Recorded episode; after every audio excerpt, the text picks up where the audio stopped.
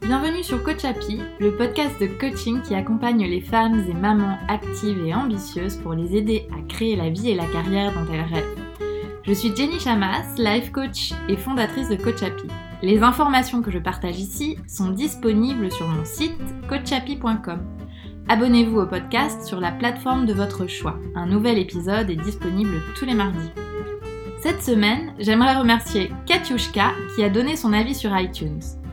Enfin, des conseils réalistes. Working Maman également, je me retrouve complètement dans les situations décrites. Podcast avec des conseils pratiques que j'ai pu mettre en application immédiatement. Merci Coach Happy. Si vous voulez soutenir Coach Happy, écrivez vous aussi un commentaire sur Apple Podcast accompagné de 5 jolies étoiles. Je prendrai plaisir à remercier l'une d'entre vous dans le prochain épisode.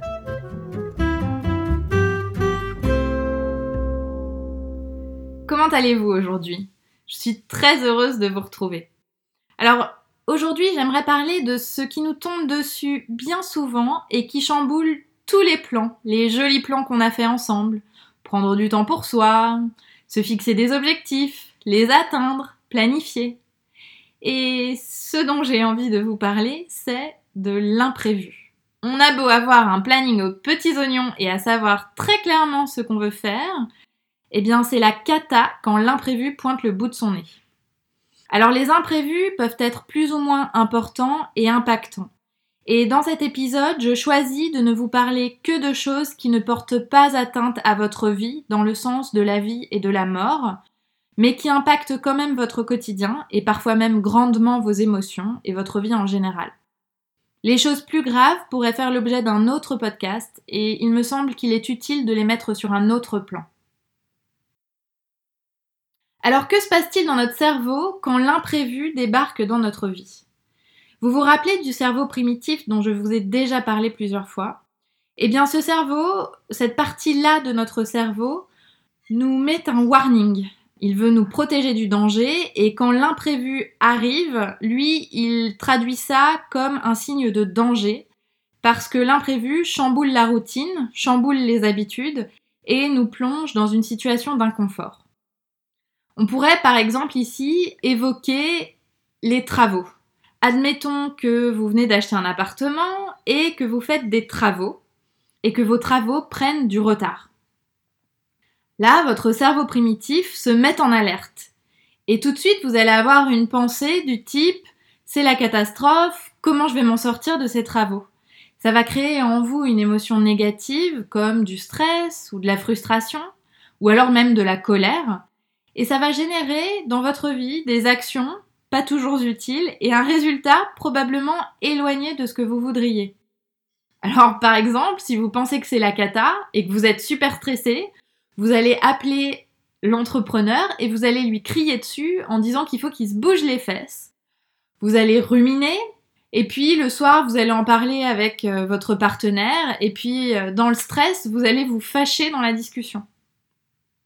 Notre cerveau a été câblé pour nous protéger de l'imprévu, de ce qu'il ne peut pas maîtriser. Il déteste ne pas être dans le contrôle. Son job, c'est de nous maintenir en vie et pour lui, le manque de contrôle, c'est un danger de mort. On est d'accord, les travaux qui prennent du retard, c'est pas vraiment un danger de mort. Alors pourquoi continuer à considérer cet imprévu comme une catastrophe? Alors qu'on sait que ça ne nous aide pas à améliorer la situation, ni même à profiter de l'instant présent. Comment on peut faire pour aborder la situation autrement?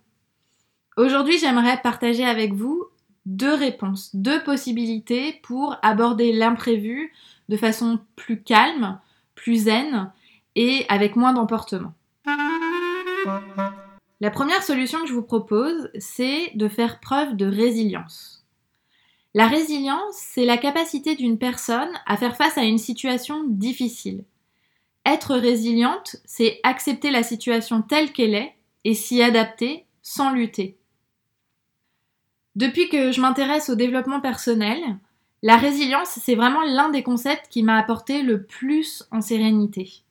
Ne pas se battre contre les circonstances, ni contre les comportements des autres, est vraiment libérateur, parce que de toute façon, on ne peut pas les contrôler.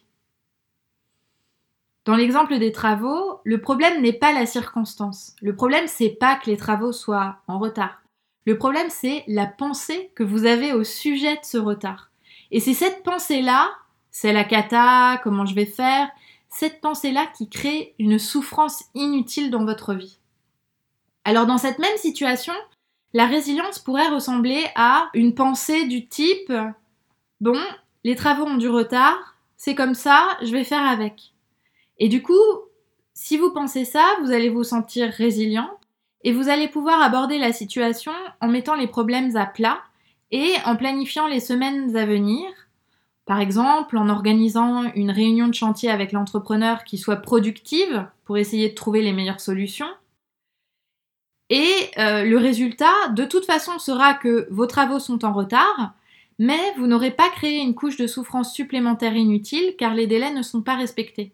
De toute façon, vous n'avez pas le choix. Ils sont en retard. Alors, ce que vous pouvez choisir, ce qui est dans votre contrôle, c'est soit d'en souffrir et d'en faire un drame, ou alors d'aborder cette situation avec résilience pour ne pas que ça empoisonne votre vie. Alors, je suis d'accord, le fait que les travaux en retard impliquent sans doute une perte financière et implique peut-être aussi des soucis logistiques. Mais quand vous pensez que c'est un drame, vous ajoutez de la difficulté à la situation. Alors, que vous dramatisiez ou non, vous subirez ces pertes financières. Donc qu'est-ce qui est mieux De l'accepter, de faire avec et de penser à la suite, d'organiser le reste, ou alors d'en souffrir et de ruminer? Vous verrez que en étant résiliente, les bénéfices que vous pourrez trouver, c'est que vous vous sentirez plus apaisé et en général, vous allez gagner du temps.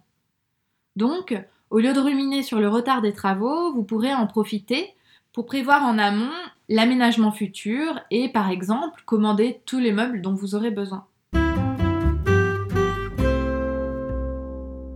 Une deuxième solution que je vous propose, c'est d'apprendre à dire non.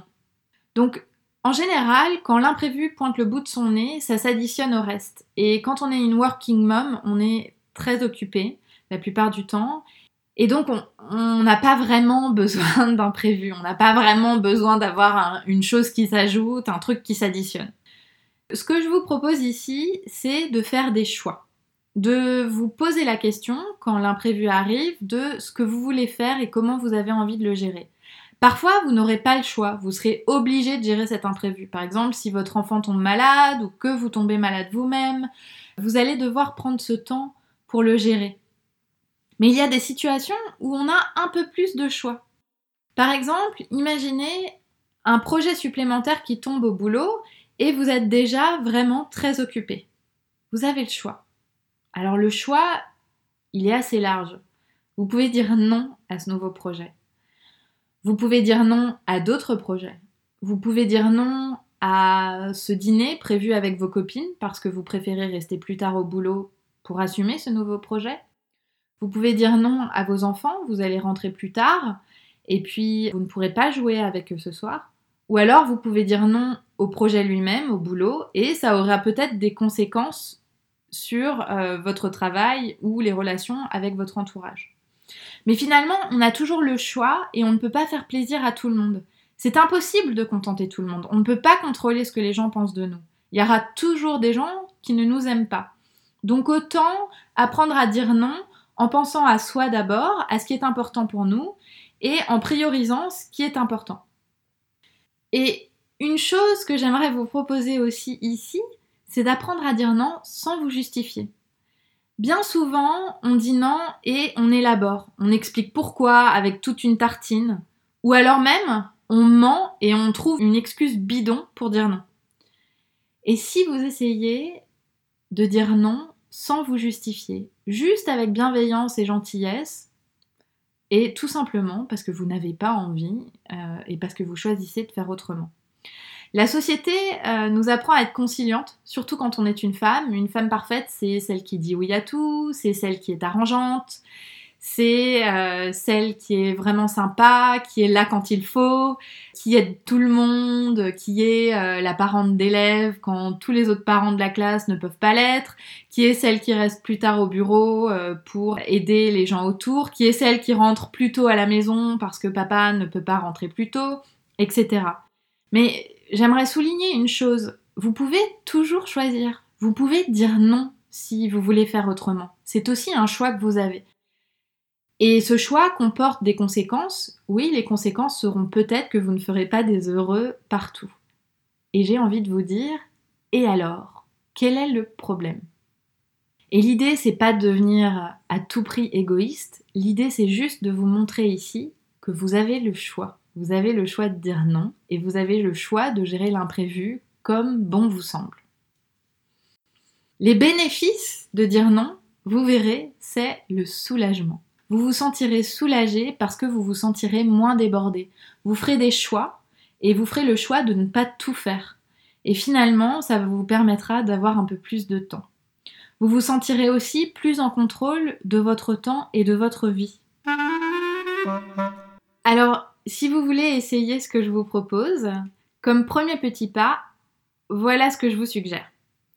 La prochaine fois qu'il vous arrive quelque chose d'imprévu et que votre cerveau se met en alerte, je vous propose l'exercice suivant. Première chose, arrêtez-vous un instant. Respirez un bon coup et demandez-vous dans quel état d'esprit vous êtes vis-à-vis de cet imprévu. Observez sans jugement vos pensées, soyez curieuse. Et deuxième étape, essayez au choix ou en combo l'outil qui se prête le mieux à la situation dans laquelle vous êtes. Premier outil, la résilience. Et deuxième outil, dire non. Vous verrez ce qui se prête le mieux, essayez et partagez avec nous sur le site de Coach Happy les résultats. Vous avez aimé le podcast? Vous vous reconnaissez dans les exemples? Vous vous dites que tout ça, c'est top, mais ce serait encore mieux si vous arriviez à appliquer ce dont je vous parle. Vous aimeriez avancer plus vite et être accompagné dans cette aventure? Sachez que je propose à toutes mes clientes une conversation gratuite pour explorer votre problématique et le travail qu'on pourrait faire ensemble. Vous n'avez besoin de rien d'autre que l'envie d'évoluer et de dépasser vos blocages. Le reste, on en parle ensemble dans la bonne humeur et la bienveillance. Inscrivez-vous sur coachapi.com.